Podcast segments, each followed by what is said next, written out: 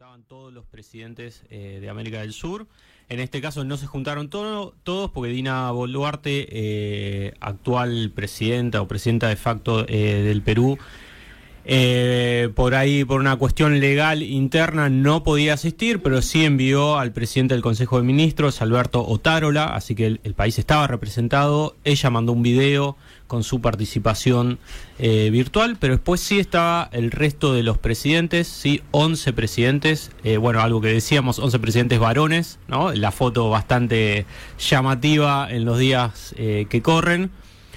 Pero bueno, no deja de ser una reunión, eh, en principio por esto, para mí esto es un dato que después de casi 10 años eh, estén todos juntos. Eh, hay que decir que esta reunión eh, está negociándose hace casi 5 meses, ¿sí? hay mucho lobby, sobre todo de parte de Lula, Brasil, desde que asumió Lula con una política muy activa internacionalmente y regionalmente en particular. Lo hemos hablado, por ejemplo, con el tema de las relaciones con Venezuela, regionalmente también. Se intentó que, eh, por ejemplo, que Maduro asista a la cumbre anterior eh, en Argentina, cosa que había fracasado. Ahora finalmente eh, se logró. Y ayer vimos a todos estos presidentes en el Palacio Itamaraty con Lula como anfitrión. Una reunión que tuvo como particularidad que no fue transmitida, ¿sí? así que hay mucho de lo que se habló, o casi todo lo que se habló, no lo sabemos. Sí se transmitió el discurso de Lula, pero fue el único que se transmitió de manera directa, y después el discurso de la calle Pou lo transmitió él desde su Instagram. eh, pero el resto, bueno. eh, nada, hay trascendidos. Además, una Sí. cumbre bastante, eh, ¿cómo decirlo? Eh, Hermética. Re- sí, reducida. eh, no, quiero Sin decir otra palabra que no. Eh, Están los presidente, presidentes, eh, los cancilleres, y los algunos asesores, los cancillers Claro. eh, y algunos asesores. Sí, pero básicamente una cumbre de presidentes. No, estaba pensando eso que no me había percatado de, de lo que está diciendo, porque realmente lo único que sabe oficial es el comunicado, el documento y después conferencia de prensa de diferentes presidentes o declaraciones que hicieron es que después de las reuniones. es que en general lo que más se debatió fue las cosas que dijo Lula Claro. En ese discurso de apertura lo que dijo el día anterior, Claro. en una que para mí es también una de las imágenes de estos días, en la cumbre bilateral con eh, el presidente venezolano Nicolás Maduro, que después, bueno, todo eso fue contestado, ¿no? Por Boric Claro. eh, y por la calle Pou, entre otros. Eh, pero sí, de la cumbre en sí, fue una cumbre que era agenda abierta, no había una agenda preestablecida por lo que sabíamos, y que se sentaban y discutían. Eh, sí, trascendieron algunos hilos y fue después lo que en las declaraciones a la prensa todos los presidentes más o menos estaban de acuerdo que y en el comunicado final también eh, se vio reflejado, ¿no? Esto de establecer un grupo de contacto para seguir reuniéndose de acá a futuro, poder diseñar una hoja de ruta, superar las diferencias ideológicas, ¿no? Sobre todo Lula hizo mucho hincapié en eso, de que la UNASUR se había ido al tacho en su momento por eh, porque no se pudo superar eh, las diferencias ideológicas entre los distintos gobiernos. Bueno, y también hacer mucho hincapié en, la cooperación económica, cultural eh, y social. Algo para rescatar del discurso de Lula, ¿no? Esto de que él dijo, bueno, las ideologías nos dividieron en, en el pasado, es algo que no puede volver a suceder, ¿no? Y que hay que comprometerse en el diálogo, en la democracia, en los derechos humanos también, y bueno, eso también trajo algunas rispideces por el caso venezolano, que, eh, que después eh, vamos a estar comentando. El tema de la diversidad, ¿sí? También eh, de mano con esto de las ideologías y la no injerencia en los asuntos internos eh, de otros países, como también el, la promesa de volver a reunirse en eh, algún futuro. En algún alguna futura reunión dice el comunicado sin eh, con lugar y fecha a confirmar. creo Sí, que dice el lugar y fecha a confirmar. O sea, de- bueno, después te escribo. después vemos. Sigue la rosca, sigue la rosca. Sí, sí, pero bueno, queremos más. Pero bueno, eso antes- es un fracaso. Antes de ir a, a los detalles, a mí como primer dato me parece súper importante la reunión en sí. Ya para mí me parece Sí, sí. todo un hecho político, la foto esa, eh, por, esto, ¿no? Hace 10 años que no veíamos una foto así, en un continente que crujió un montón en estos 10 años, este, de crisis en crisis, no poder, constantemente tenemos choques, la situación de Venezuela eh, bueno, fue algo que marcó la política exterior de varios de nuestros países. Eh, pensemos, bueno, después yo voy a mencionar y o vamos a mencionar algunas cosas del encuentro de Maduro con Lula, ¿no? País que dos países que comparten 2.000 kilómetros de frontera y no tuvieron prácticamente relaciones eh, durante cuatro años. Entonces... Es que a eso yo me iba a referir cuando vos recién estabas diciendo esto de en qué marco se da esta cumbre, más allá de las posibles interpretaciones. Creo que le podemos entrar a, hay muchos temas para sacar a partir de lo que pasó ayer y el día previo, pero el, marco en el que se da esto, primero se da en Brasilia, ¿no? Y en, el país Brasil, pero después de una política exterior de Bolsonaro que a contramano con la historia de Brasil, independientemente hmm. de, la orientación política de los gobiernos de turno, un país que se aisló de la región. eso es un dato de la realidad. La política exterior de Bolsonaro mostró un aislamiento y un alejamiento de la región sudamericana hmm. y latinoamericana y caribeña. Sí, se alineó ahí con Trump de movida. Entonces ya es un dato que se haya logrado reunir a representantes de 12 o en realidad de 11 países muy hmm. heterogéneos, porque el punto de unión no fue la coincidencia ideológica. Claramente si estaba Maduro y si estaba la calle Pou o Lazo, o Boric o, Marito sacando selfies. Claro, o Alberto Fernández. Exacto. Este, ya eso para mí es un dato sí, sí, sí. por algo. No, estaba pensando también en esto que decías de la cuestión de desideologizar las cumbres o los encuentros, o pensando si vuelve a funcionar o no una sur, que de hecho su origen tiene que ver con eso, un poco con dentro de la fundación estaba Uribe y estaba Chávez, que además se sacaban chispas a lo loco. Este, entonces me parece que, si bien después se desvirtuó todo, como, como, como bien decías, eh, quizás retomar esa idea original me parece que es un punto importante.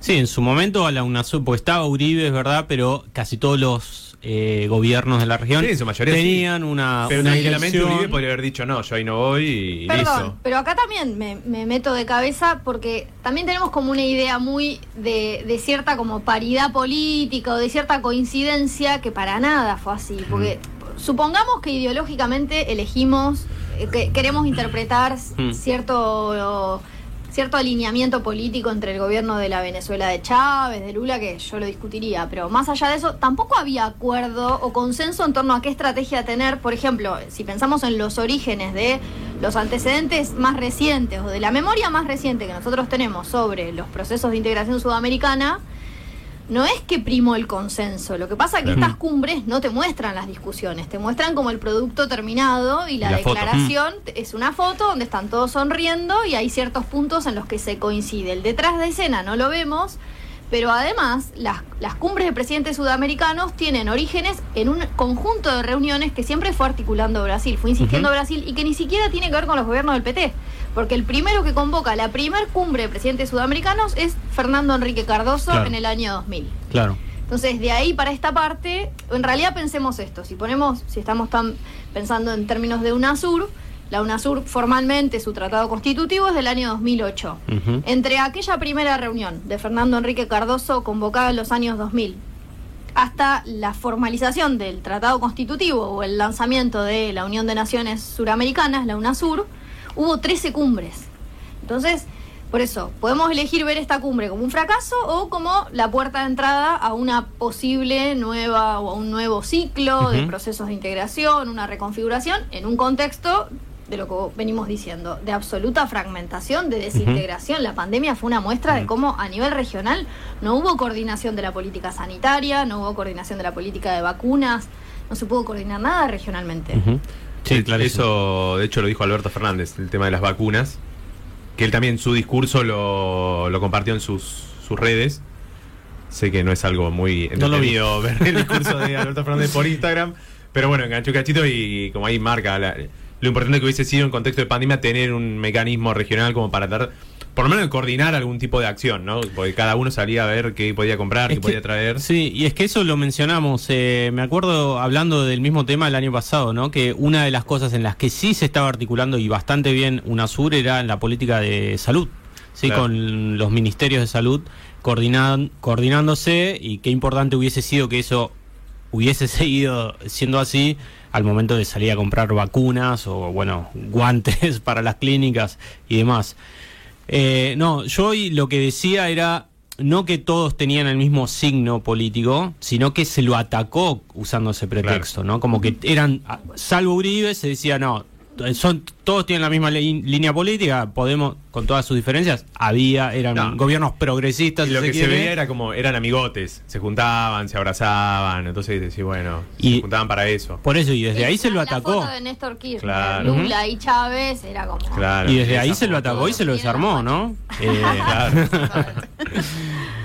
Eh, y después vino todas las acusaciones de que eran todos gobiernos corruptos, todos gobiernos autoritarios, y de ahí se agarraron los gobiernos de derecha para eh, dinamitarlo, porque nada, literalmente se lo hizo así, pensemos que se desarmó la sede, se sacó la estatua, a esos, a esos extremos se llegó. Sí. Y Entonces, se partió de algún también, de, de un tipo de extremo que, que sí generó mucho consenso a nivel, no sé, de las izquierdas latinoamericanas o de los movimientos nacionales y populares, que fue el no al ALCA como un hito que Claro. comenzó en 2005 un poco como la foto de esa época, ¿no? No, y ahí eh, estaba pensando en el resultado de, de la reunión que hoy hablamos de si había gente que decía que era un fracaso. Yo dije que me sorprendió mucho, esperé- esperaba mucho menos de lo que finalmente terminó sucediendo. Eh, y hay una cuestión de lo que, por lo menos lo- los análisis que más decían de que esto era un fracaso, por ejemplo, era que no estaba en el documento que se firma, que tiene los puntos que mencionaba Cipri recién, eh, la palabra UNASUR, como bueno, Claro. se reflota en UNASUR y nada por el estilo. Y hay una cuestión, esto como un comentario nada más, de, de- porque hay países que, que se fueron de, en 2018, en el contexto ese donde se van muchos. Recuerdo que, por ejemplo, Argentina y Brasil volvieron este año formalmente. Petro anunció hoy que, que planteaba la vuelta a, a UNASUR. Pero Uruguay, un cambio de Ecuador- nombre. Sí, pero después hablamos siguiente del cambio de nombre también, pues eh, también como para pensarlo. Para mí el cambio, el nombre de nada de, de especial, el, el- el que propone, pero bueno.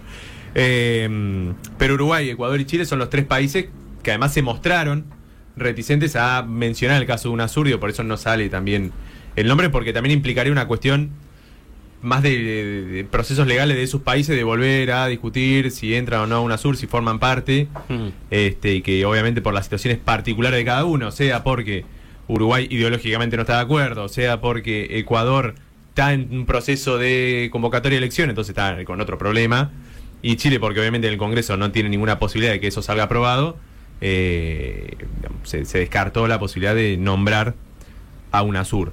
¿sí? En ese contexto, igual que está que estamos tan en la base, que Claro. retrocedimos tanto, no me parece tan mal la propuesta de Petro de decir, bueno, cambiemos el nombre, porque creo que eh, estos países que, que vos mencionás, Marco, no quieren volver porque ese nombre pasó a ser algo Claro. costoso para el propio electorado. Sí, sí.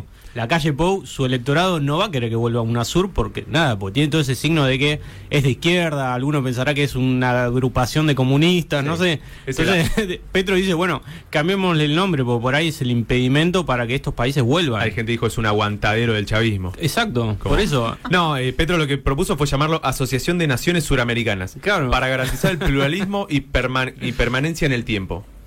Un poco con eso, para romper la, la- la imagen que se tuvo de, de UNASUR. Que es, es un absurdo, porque es un poco lo que dice Lula de que, bueno, están demasiado ideologizadas estas Claro. derechas, pero bueno, es lo que nos toca. Entonces, me parece más práctico decir, bueno, si el problema es el nombre, cambiémosle el nombre y listo. Pero me parece más, a mí personalmente, más importante el hecho de que todos los presidentes No, más vale. se junten. Generar esos acuerdos.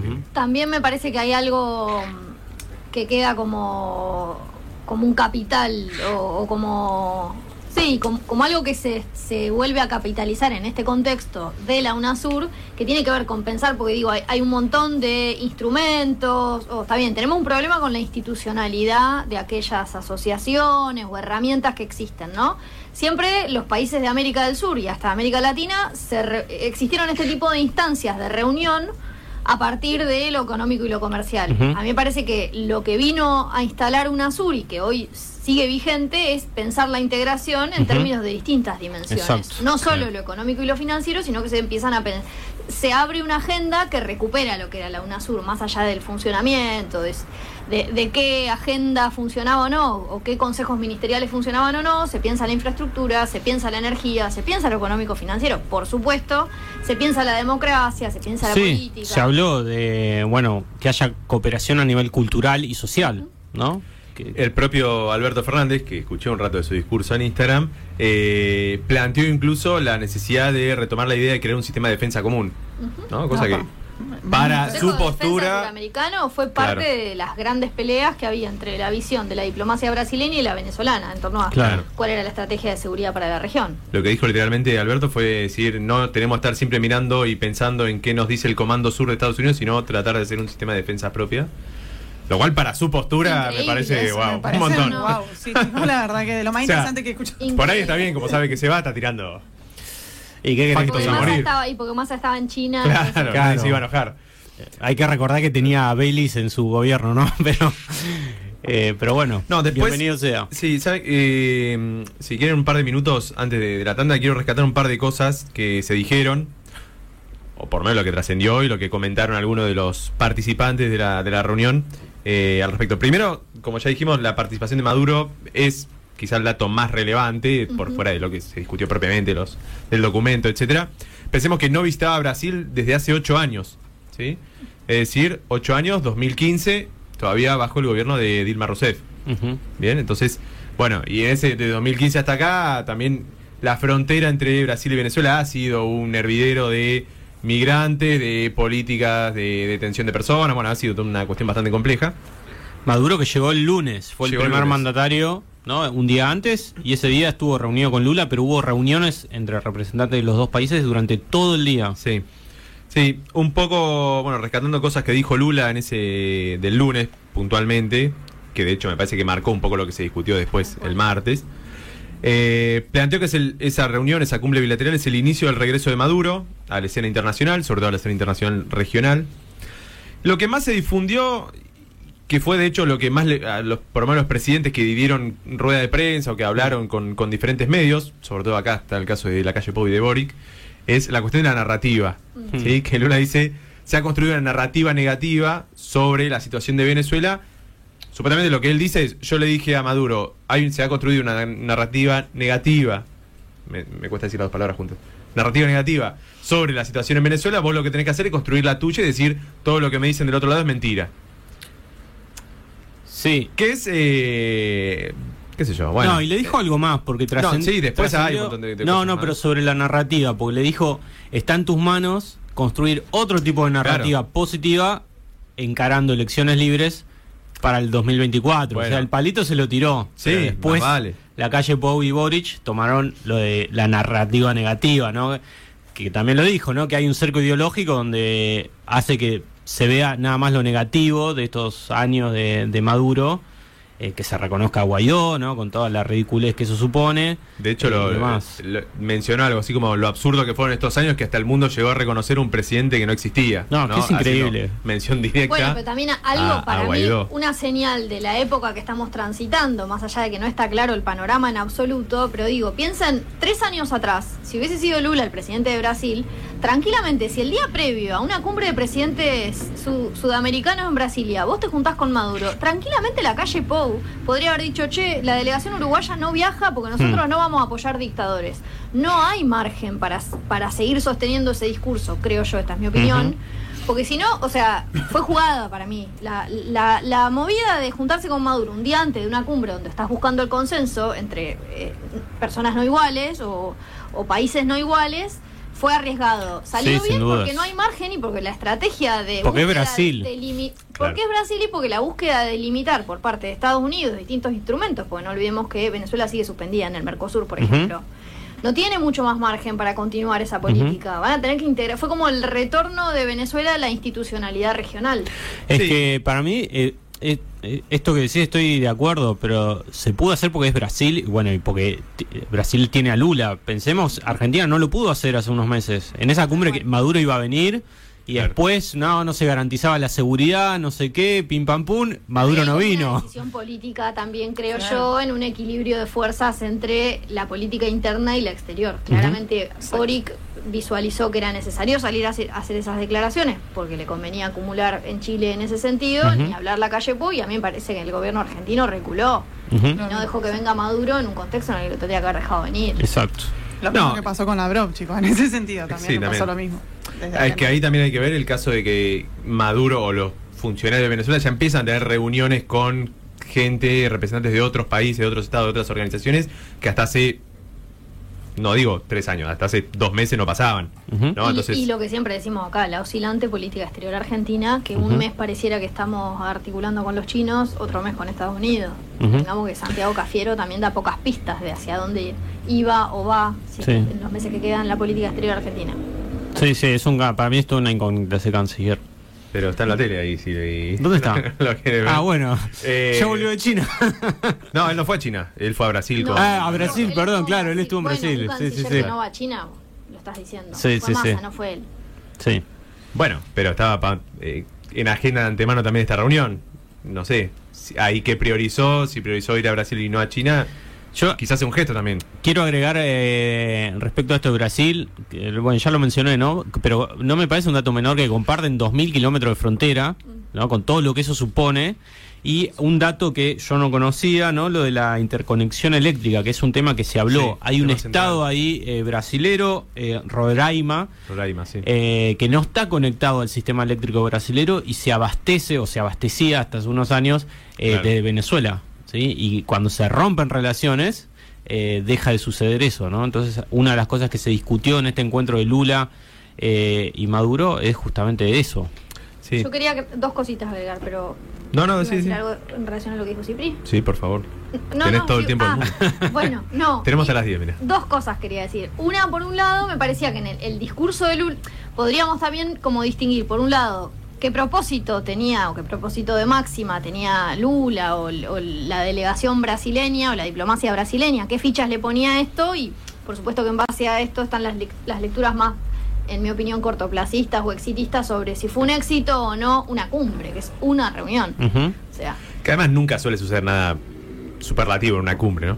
No, por- y fue como un reencuentro. Bueno, un deseo de vamos a volver a juntar los presidentes suramericanos a ver qué mínimos denominadores comunes Claro. y sobrevolaba el espíritu de la UNASUR. Evidentemente, UNASUR ya hoy no, No va más. no, no cumple la misma función. no, palabra prohibida, como el juego.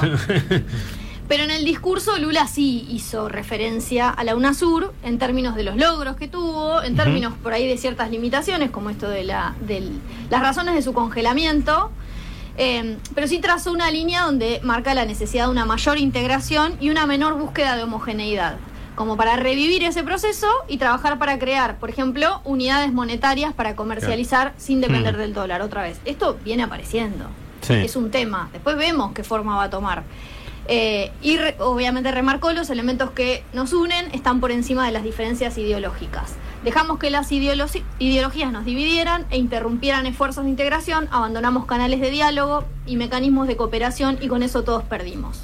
La integración es un objetivo permanente de todos, precisamos dejar raíces fuertes para las futuras generaciones, en esto de que Lula está con la quinta fondo, y per- permitir que las divergencias se impongan tendría un costo elevado, además de desperdiciar un mundo que ya construimos conjuntamente. Y en el cierre del discurso Lula reivindica a dos personajes que son centrales en la política exterior brasileña, eh, los dos fallecidos, Marco Aurelio García y Samuel Piñeiro Guimaraes. Que ahí, yo lo primero, eh, me- no sabía que Ma- Marco Aurelio, o me había olvidado, se había Falleció muerto. En Sí, sí. 2017 falleció. Mira. me Cuando se quedé. empezó a venir todo a pique, palmó. Claro. Mira. Sí. Sí. Eh, bueno, y recupera una frase de Marco Aurelio García donde dice, la política no es destino, sino construcción humana sobre condiciones históricas dadas. Esta es, como, para mí es Excelente. una foto del pragmatismo de la política exterior brasileña. Mm. Y es O sea, un, un gran abanderado, es un gran representante de los BRICS, porque te escuchaba todo eso y Ah. digo, es, es, es Claro. como el mismo discurso que vengo escuchando desde los BRICS, eh, Rusia tratando de hablarlo de esa manera en Eurasia, China hablando a los países asiáticos con este mismo discurso, digamos. Me parece eso que muy interesante porque Brasil en este caso sería el representante de los BRICS en, en la región, como, Su- eh, como mm, Sudáfrica en África, digo, entonces está buenísimo, qué yo, a mí me, además de que es una construcción eh, histórica la diplomacia brasilera, me parece que como que representa a los BRICS en la región y, va por ese lado, digo, bueno, la cuestión de, de la moneda común y eso, eh, más allá de que nombra como ejemplo la Unión Europea, eh, me parece que también viene como esto en representación de, BRICS y me parece muy interesante eh, uniéndolo a la frase de... ay, se me olvidó el nombre. De Marco Aurelio García. Exacto. Y esto, allá que nombraste a Sudáfrica, muy interesante lo que está sucediendo en Sudáfrica, que trascendió una entrevista que le hizo un periodista inglés, Excelentes, que bueno, se planta, porque le cuestiona ahí por qué estaba relacionándose con Putin y le dice, bueno, es un presidente, es parte de los BRICS. Pero eso después se, lo- se ratificó, eh, Sudáfrica dijo que no adhiere a la, a la condena de la Corte Penal Internacional, eh, Claro. que dice que, bueno, eh, Putin si, si pisa algunos territorios puede ser eh, llevado preso. Bueno, Sudáfrica se retiró de ese tratado, o por lo menos de, de esa medida en, en cuestión, ¿no? Ahí también Y pisando... hoy llegó Lavrov a, a Sudáfrica, ¿no? ¿Cómo? Hoy llegó Lavrov a Sudáfrica por BRICS, por Eh, la cumbre de... Ah, puede ser, no sé. Ah. No, eh, Te sí. sacamos a Amanda de ahí. No, no, no, no, No, bueno, y algo en relación, eh, yo quería también ir a, a esta pregunta, discusión, en realidad yo les tiro las puntas a ustedes. Eh, esto que hablábamos eh, fuera del aire, que, que Amanda me mencionaba, digo, bueno, Brasil con Lula, representante de los BRICS, y, y en un UNASUR que, bueno, justamente es de, de Sudamérica, pero ¿qué pasa con AMLO? Digo, México viene también, no como representante de BRICS, pero digo, viene pisando fuerte, saliendo de su de su gobierno, ya no pudiendo hacer una reelección, está, está picante AMLO en sus declaraciones, no voy a decir un antiimperialista, pero bueno, viene pegándole y ahí viene como un poco tete a tete, como por decirlo de alguna manera, con un Lula en Brasil, que un Lula entrante, que viene con todo en estos meses, ha ido con todo, ya lo que venimos desarrollando. Eh, cabe la posibilidad de que esta integración sea más allá de, de Sudamérica. Digo, si vamos a replantearnos un reflote de regionalismo, podemos pensar que se pueda llegar a, abordar más, más regional, que suba más la cuestión. Yo interpreto que son asuntos diferentes, eh, que son cosas distintas. Que por un lado está la estrategia brasileña, que no es nueva, que es histórica, de apuntar a ese primer anillo, que es la región de América del Sur y esos 12 países, con lo difícil que es. Porque de hecho otro de los temas de los que habló Lula es que uno de los de los problemas centrales que tenía la UNASUR era el método de, de decisiones que era a través del consenso. Se tenían Claro. que poner de acuerdo los dos estados, y si lo pensás en términos de relaciones de fuerza y de poder, tenía la misma voz, se van a ofender justo, pero fue el primer caso, se me vino a la cabeza, le voy a decir, Uruguay que Brasil. Hmm. Se van a ofender los uruguayos. Qué horror. Surinam. Surinam que Brasil Que no conocemos a nadie. para probar Creo- algo. creo que no nos Vos necesitas que estén de acuerdo los 12 jefes de Estado para llevar... ¿Necesitabas eso en el marco de la UNASUR? Hmm. Claro. Lula ahora lo que adelanta es, bueno, repensemos el método, la regla del consenso para tratar de, por mayoría, definir. Ahora, Claro. si cuesta para los 12, más allá de que para mí está directamente vinculado con la estrategia brasileña y con las disputas históricas con México, Hmm. porque no es que no se lo incorpora eh, por falta de coincidencia en términos del antiimperialismo, sino pues son estrategias distintas. Ahora, si lo queremos pensar en términos de integración latinoamericana y caribeña, sí está la CELAC Ahí va. pero que ahí también hay una presa, o sea, la CELAC son los 33 países, sin Estados Unidos y Canadá, está desde 2011, funciona de otra manera, es la cumbre de estados latinoamericanos y caribeños, Eh, surge en este contexto donde la integración se piensa más de manera multidimensional, pero yo creo que eh, el primer anillo es la UNASUR, la integración sudamericana, o por lo menos Brasil sí ejercita un liderazgo o intenta ejercitarlo en esa escala. Y también me parece que es una integración posible. Eh, el hecho de integrar a todos los estados de América Central y del Caribe me parece algo mucho más complejo. Sí sirve la, una- la CELAC como un foro de diálogo. De hecho, en 18 y 19 de julio hay eh, un encuentro de los países de la CELAC. Este, no tengo muy en claro bien sobre qué se va a hablar, pero bueno, eh, funciona y se, se juntan regularmente. Y de hecho es el mecanismo que sirve para intermediar con la Unión Europea y sirve para intermediar con China. Pero pensarlo en términos de integración, por lo menos como se piensa UNASUR, esto de, por ejemplo, integrar físicamente América del Sur, que es un punto central, hacerlo en América con el Caribe me parece un poquito más complejo. Y también el caso de México está muy atado de pies y manos a lo que pasa con Estados Unidos, con su propio acuerdo regional, si quiere, o su Exacto. tratado de libre comercio que tiene en América del Norte, ¿no? Entonces, Exacto. Hmm.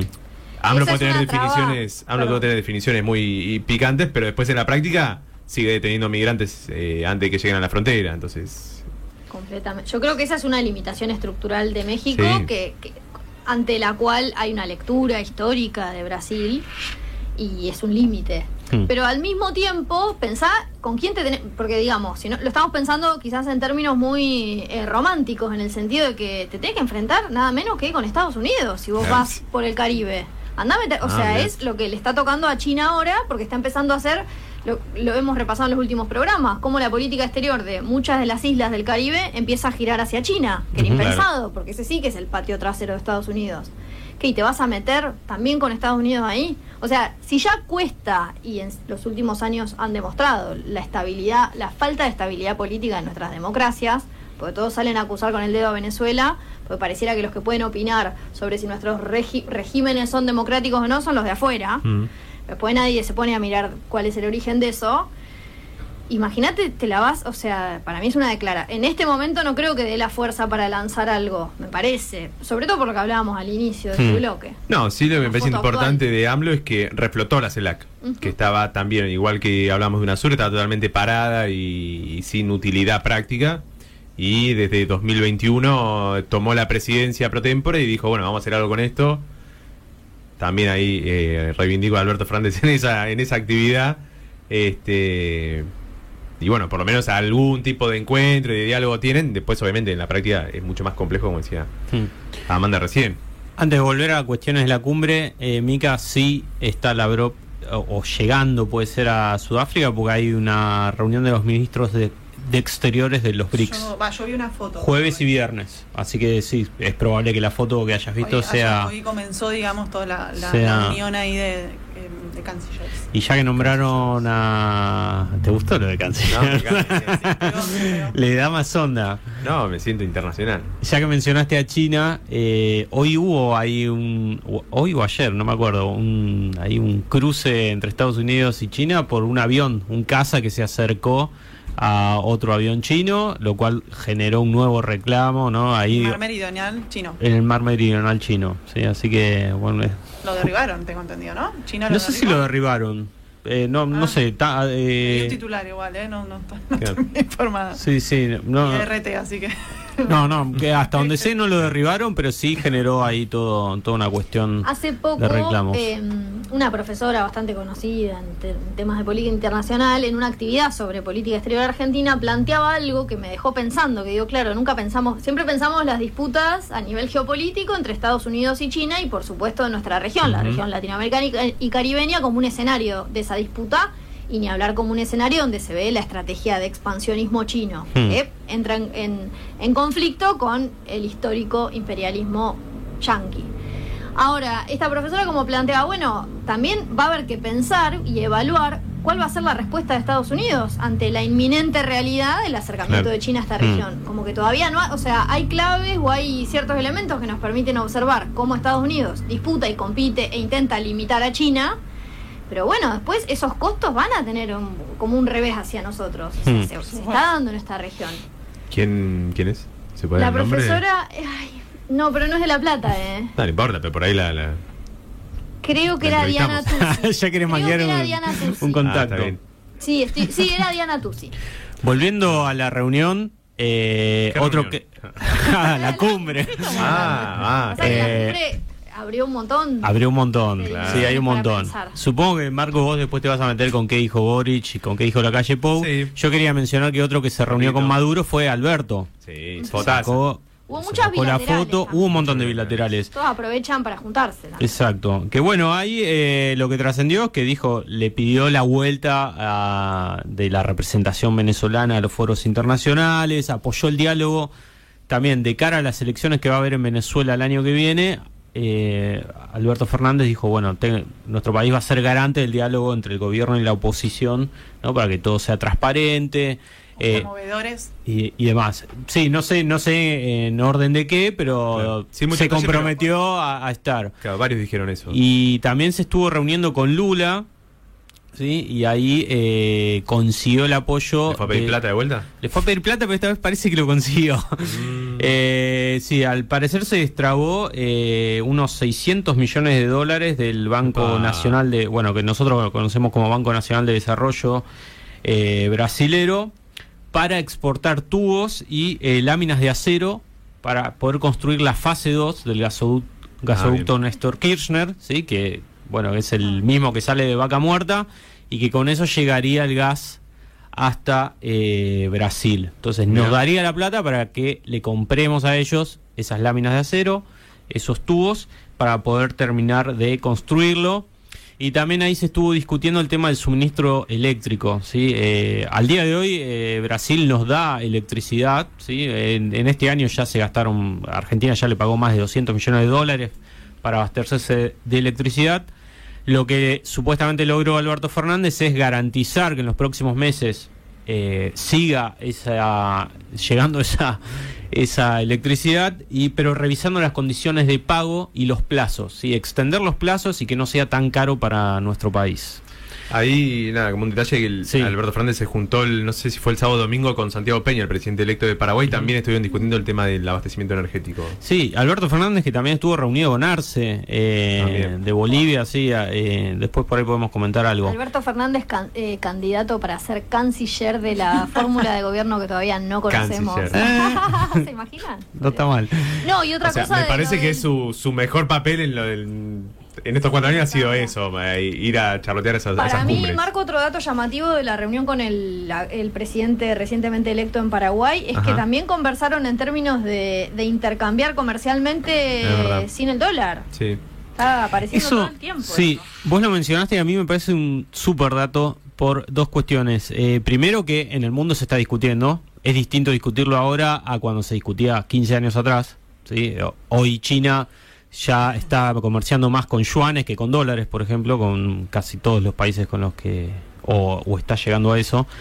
Eh, entonces, ese contexto me parece importante. Y segundo, que Lula está comenzando su mandato, no está en el final de su mandato. Claro. Entonces, eso también me parece, o sea, está arrancando con todo y quedan acá eh, varios años, eh, cuatro o cinco años, digamos, de una política exterior que, bueno, ya está marcado para dónde va a ir. Por ahí para cerrar lo de la cumbre quería nombrar tres eh, cuestiones, a tres personalidades, tres personajes que participaron. Y a- antes de que hagas A ver. eso, que voy a tener una polémica para, para futuro. Qué miedo. con la relación con Brasil, ¿sí? Sí. Eh, por este tema de la influencia, que se puede discutir si es buena influencia o... Si Brasil es buena o mala influencia para nosotros. No, no, para mí es buena, pero eh, en el sentido de eh, la financiación, por ejemplo, de esto que va a pasar con el gasoducto, Sí. Se abrió una puerta de discusión en algunos medios argentinos de si está bien o está mal en el sentido de si ese gas va a servir para financiar la industria brasilera Ah. y no tendría que quedarse en territorio nacional para financiar nuestra industria. Nada. A mí me parece. se- ¿Qué Lo estoy planteando muy rápidamente, pero no, no, que deja... me parece que hay un error en la concepción de que Brasil nos ayuda. Brasil no nos extiende una mano Mm. como si fuera nuestro amigo, a pesar de que Bueno. nos encantaría pensar de esa manera una relación Claro. entre países o si querés entre naciones. No nos están ayudando. Ellos tienen una política propia, una política exterior una política interior o doméstica. Y los gobiernos del PT, si, si de algo se caracterizaron fue de financiar un montón de obras de infraestructura y de poner su banco de desarrollo a financiar y a endeudar a otros países de la región, que es el gran debate de las asimetrías que hay entre los países, porque mientras ellos engrosaban sus reservas, el resto de los países se endeudaban. Y así los conflictos que hubo, ni hablar cuando los actores que intervenían en- eran las empresas constructoras, los conflictos que hubo con Odebrecht en Ecuador. Entonces, es un debate. Brasil no está haciendo caridad. Esto lo discutíamos hace Exacto. poco con un colega economista. No es Papá Noel.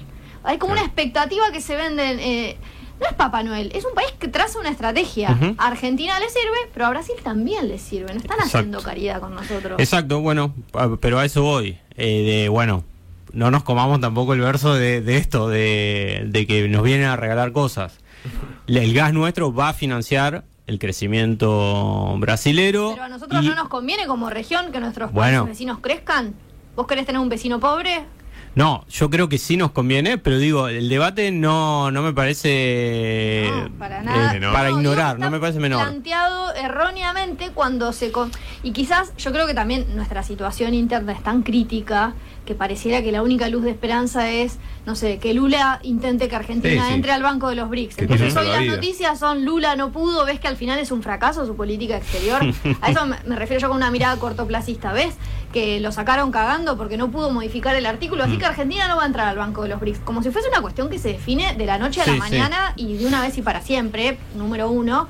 Pero número dos, son negociaciones. Brasil Ujú. intenta, Fernando Haddad, ministro de Economía de Brasil, va a Estados Unidos, intenta eh, seguir poniendo en agenda, porque para mí es levantar la voz en el marco en el que se, se dice o se está intentando poner en cuestión las deudas de economías como la nuestra con el FMI. Que vaya el ministro de Economía nos sirve, por supuesto, es un gran aporte, pero es una voz más en ese marco. Me parece que a veces le ponemos una expectativa que enseguida hace que ante esa expectativa no cumplida, listo, frustración total. Pero a eso voy justamente, a esto. No dejamos de financiar el crecimiento brasilero eh, y nos endeudamos para construir el gasoducto. ¿Conviene o no conviene? Es otra discusión. Yo lo veo con buenos ojos que llegue esa plata para construir ¿Qué haríamos este trayecto. Yo me pregunto, Pero ¿cuál es digo- la propuesta que hay detrás? ¿En qué, en, qué, en qué utilizaríamos esa guita que nos entraría por vender gas? Digo, Claro. ¿en qué se va, en qué- ¿cómo se va a redistribuir en, Y si en- no, en el claro. país? En el país, porque- Y a veces, esto que decías vos, Marco, no me acuerdo si lo dijiste en el corte o lo dijiste al aire, pero eh, esto de lo Un peligro lo posible. del corte. No, de lo posible. Ah, De lo posible, y es una de las frases que, que Lula decía en relación a Mar- Marco Aurelio García, la política no es destino, sino construcción humana sobre condiciones históricas dadas.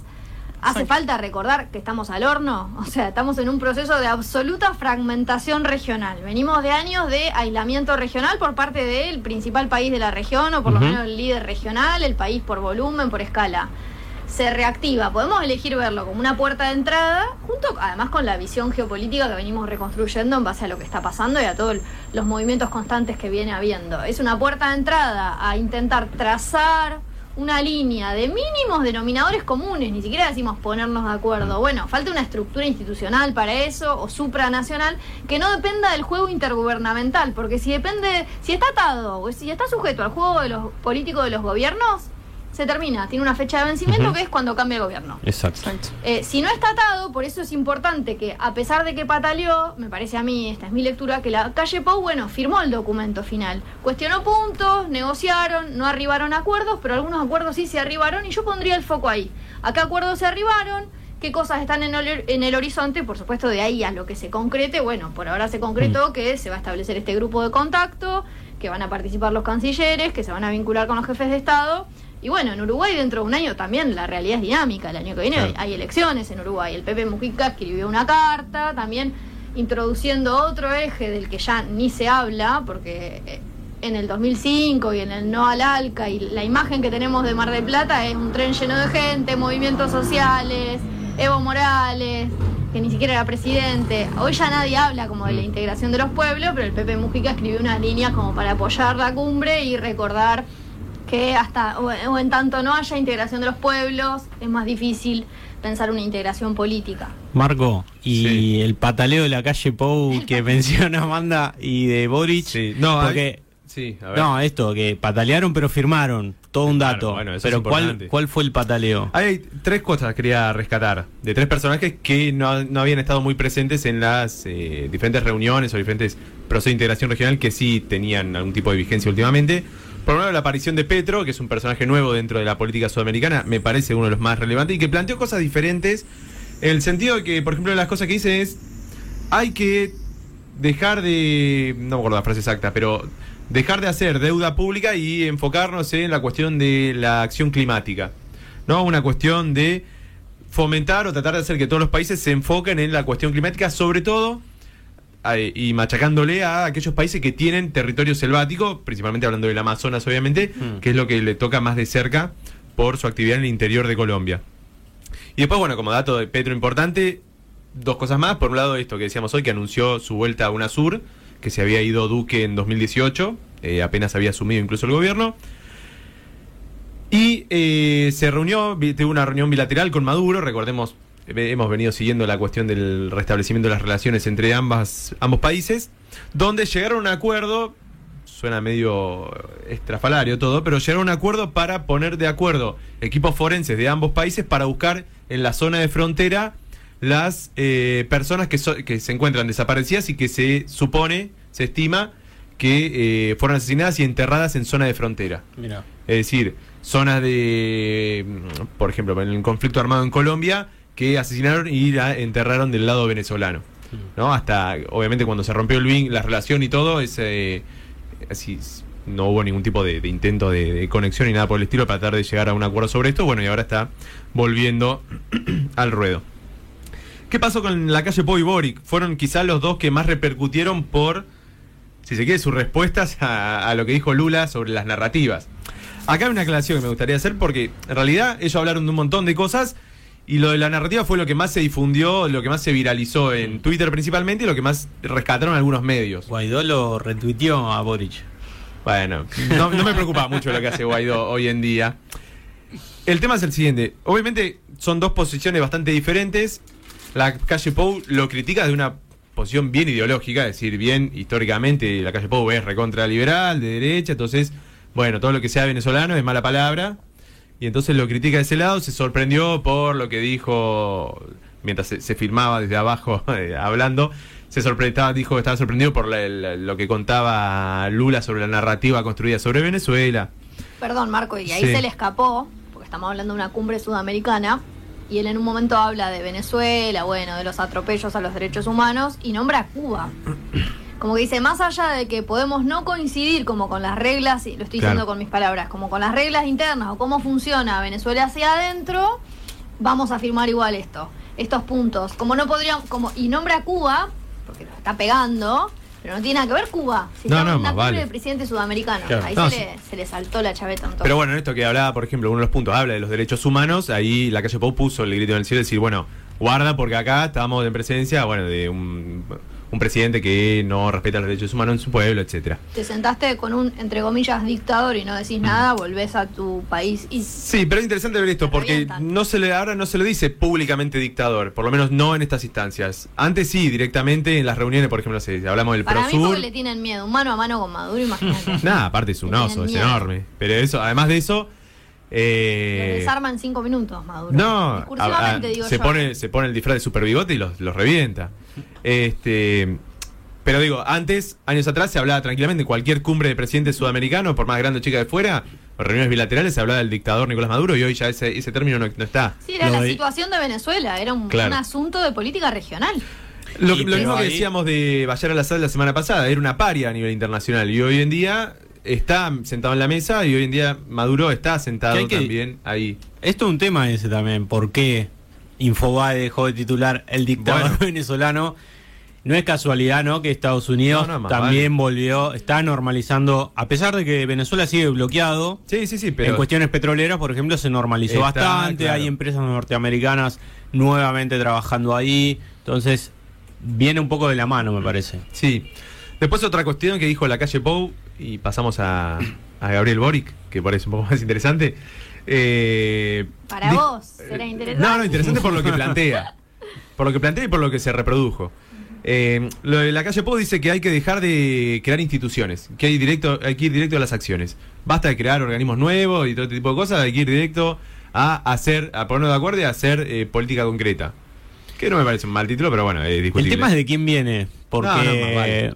Si viniese de otro lado, por ahí estaría de acuerdo, ¿no? Como, bueno, lo que ya está, activémoslo. Porque después, por ejemplo, Bueno, lo que hizo fue. la UNASUR, Claro. ¿por qué les da tanto escosor? Lo que dice es, eh, ratificó su posición de abrir el Mercosur, que es la que viene teniendo de que asumió el gobierno. Mm.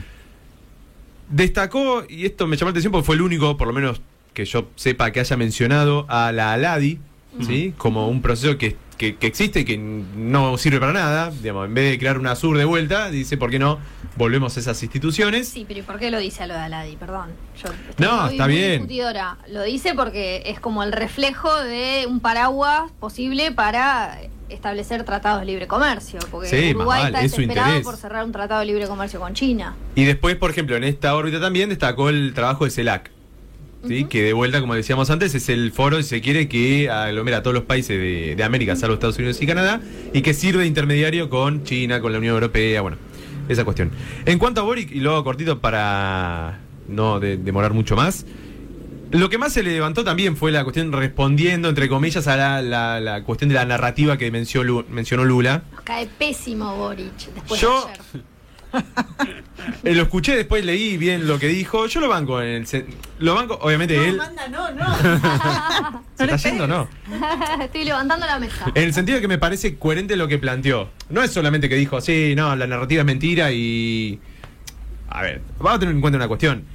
Tanto Uruguay como Chile son dos países que no, tampoco necesitan ponerse de la mano de Venezuela o generar algún tipo de acuerdo porque Colombia y Brasil lo necesitan porque tienen una frontera bastante extensa que compartir y donde hay problemas mucho más graves. Va, no sé si mucho más graves, pero problemas graves. Entonces, Obviamente pueden desligarse porque hablar de Venezuela, tanto en Uruguay como en Chile, como en un montón de países, en Argentina también, es casi mediáticamente como una mala palabra. Y porque es un sentido común político para es un sentido establecido, entonces si a vos te emparentan con, con Maduro, eh, estás mal visto y... Queda bien desmarcarse. Chile va camino a Venezuela porque este tipo se sacó una foto, como de hecho ayer salieron varios a decir cuando salió la foto de Alberto Fernández acá con, Mm. con Maduro. Entonces lo que dice, que en realidad lo más rescatable para, para mí de Boris dijo, queremos que en 2024 haya elecciones y lo mismo que dijo Alberto Fernández, es decir, nos planteamos como un grupo que va a apoyar que haya elecciones lo más libre posible, no, no lo dijo así, pero bueno, que haya elecciones libres. Planteó que es positivo que Venezuela se esté reincorporando a los organismos internacionales. Que hecho sea de paso, por ejemplo, Alberto Fernández fue un poco más allá porque le dijo a Maduro que tenés que volver a la Comisión Interamericana de Derechos Humanos. Hmm. O sea, directamente ir hacia un órgano que lo acusa con el dedo directamente. Bueno, eso Cristina, Boris, por ejemplo, diría- no, no lo hizo. Cristina el otro día dijo que hay algunos dirigentes, no lo decía por Alberto, pero se me acabo, acabo de asociarlo. ¿Qué, qué vocación de colonia que tienen algunos. No, bueno, sí, más vale. Eh, y después, esto, se mostró, también dijo que había que levantar las sanciones a Venezuela. Entonces, está bien, después la narrativa, y lo hace también en un sentido, obviamente pensando en su política interna, eso más que claro que, que- que lo hace en ese sentido. Pensemos que hace un mes le dieron una paliza en, en las elecciones constituyentes, entonces tampoco va a salir a decir Venezuela es el paraíso, porque ya viene ba- bastante capa caída eh, en los últimos meses y sería terminar de hacer la tumba, tirarse un, Sí. un mármol encima y listo, que no lo saca nadie. Yo- Lo que dijo es, la narrativa ex- no es una narrativa en sí, sino que es un problema que existe porque, por ejemplo, hay 400.000 personas venezolanas irregulares y sin documento que están, que es lo que hablamos la otra vez de lo que está pasando en el norte de, de- de Chile, ahí en la frontera, en Colchane y en, y en Arica, en las fronteras con Bolivia y con, con Perú respectivamente, que es un tema a atender. Es que justamente eh, pensaba eso, con todo el tema de la cuestión migrante, que es un problema en Chile, eh, no sé, tendé puentes hacia Venezuela, hay una, hay, hay una problemática real. Yo creo que los puentes lo está atendiendo. bueno, pero pero, no- con otros los está atendiendo. Sí, o- Con sus aliados. Más vale, obvio. Por eso digo, no se va a prender fuego el tipo a decir, sí, vení, Nicolás Maduro, saquemos una foto y, mostramos cómo No, pero yo podés- te mando en un avión a 500 personas que las tengo ahí Mm. durmiendo en una carpa. No, está bien, son posturas, pero eh, podés no decir nada también y eh, generando un diálogo para... Vos Bueno, tenés eso- un mon- 5.000 personas ahí en el norte de Chile queriendo volver a Venezuela. Sí. Entonces digo, Pero- bueno... Menos si lo decís en el, en el marco de Pero eso depende una de Perú también, que no lo deja pasar. Bueno, un intento de es otra concertación cuestión. política No, otros. no, está bien. Es que ahí el tema es, él da una conferencia de prensa, le pregunta puntualmente por eso varias veces y el tipo termina diciendo esto. No me parece que sea algo como para decir, digo, me parece que ha dicho y hecho cosas mucho peores que... No, y me imagino que, que a- esta que cuestión. a nivel interno en Chile debe ser uno de los asuntos de los que más se debe estar Mm. hablando. Y además, eh, él, desde que se presenta como candidato a presidente y tiene notoriedad pública, siempre viene sosteniendo lo mismo y eso me parece que es coherente. Digo, es diferente la postura de Jadwe, por ejemplo, que es del, es Mm. su aliado durante la, la- la época electoral, que él sí abiertamente decía hay que volver a establecer vínculos con Venezuela, el Partido Comunista Chino tiene más vínculos, si se quiere, en ese sentido. Y Boris siempre fue una cuestión, bueno, sí, que se le saquen las sanciones, está todo bien, Mm. pero hasta ahí, tampoco que me voy a meter demasiado. Déjame- En ese sentido, digo, para mí me parece coherente su postura, más allá que después hay cosas que, bueno, Le voy a tirar unas flores raras. a Boric. bueno. Salió una encuesta en Chile, eh, eh, hoy creo que se presentó, el, donde el 36% de los encuestados reivindicaban el papel de las Fuerzas Armadas en el golpe militar. No nos sorprende mucho, Ah. pero es un numerito, ¿no? Un 36% de los encuestados y Boric salió a referirse a eso y dijo, no, Pinochet fue un dictador. Ah, vi, vi el tweet. eh, ¿Cómo dijo? Dictador, fue un corrupto y fue un ladrón. Sí. Así que bueno, ahí sumó porotito. Bueno, sí. Tira para un lado y tira para el otro. Si les parece, eh, podemos hacer una pequeña tanda ahora. Yo, yo quiero decir Dale. algo, porque tenemos una consigna y no la mencionamos Uy, todavía. es verdad. Y tiene que ver exactamente con todo esto que estuvieron hablando. En un momento estaba pensando en eso y dije, no, no dijimos la consigna, pero bueno. Yo la digo acá. Decí. Me, me pongo. La Porque tiene que ver con este tema, además, así que está bien. Gracias, Mica, menos mal, menos mal que estás. Pues. está la, la fotito ahí, la gran fotito, que, que creo que no mencionaron eso. ¿Quién- ¿Quiénes están en los extremos? Y quiero decir, perdón, que Boric es el único que no tiene un traje azul también. Como para dar otra nota más. Están todos de azul y está de gris. Está maduro, ¿no? En un marcar. extremo. Lo que queda Maduro claro está en es un que extremo. Está Maduro en un extremo y está el. El peruano. Sí, el. el- Otárola. Otárola en la otra punta. Mm. Bueno, eso es muy Sí. interesante que Y no lo mencionaron. Sí, y- sí, y sí. es- sí. era como Está en la foto, simbólico. pero está lejos. Se lo puede recortar. Claro. Y Alberto está al lado. Alberto está en el centro. Alberto y, claro, y Lula en el medio. Mm. Alberto está en el Eh, centro. Obvio. Brasil. De gira mundial quiere saber si la UNASUR se reflota. ¿Quién te gustaría que la presida y cuál debería ser su primera medida? Si la UNASUR o la Asociación de Naciones Suramericanas, Claro, tomando la propuesta de Pedro, ¿no? O bueno, propongan nombres. O el nombre que quieran. Más vale, más vale, más vale. Eh, ¿Dónde nos nos pueden pueden responder? al Instagram, Sí, al dale. Twitter, arroba de gira mundial, o al WhatsApp que es 221-669-4472. Ahí nos escribió Daniel de Bahía Blanca, que le mandamos un abrazo Vamos, y le agradecemos porque nos dice, no, no es que Sudáfrica se retiró de la Corte Penal Internacional, sino que le buscó ahí una vuelta legal para dar inmunidad especial a funcionarios o diplomáticos que lleguen ahora. Muy bueno, Si yo no tenía bien en claro qué es... La inmunidad diplomática. Ujú. Bien, ahora sí, si les parece, vamos a una tanda. Después de casi una hora entera hablando de esto. Quiero agua. Alberto llevó la guitarra, hay algo que quiero preguntar desde hoy. ¿Llevó la guitarra, Alberto? Ay, no tengo ni idea. ¿O la, o la guitarra de acá? ¿Cuál guitarra Ah, llevó? pensé que era una pregunta de verdad. Ah, Una de las dos seguro, la de madera no sé. Así que bueno, vamos a una tanda y ya volvemos con más de gira mundial.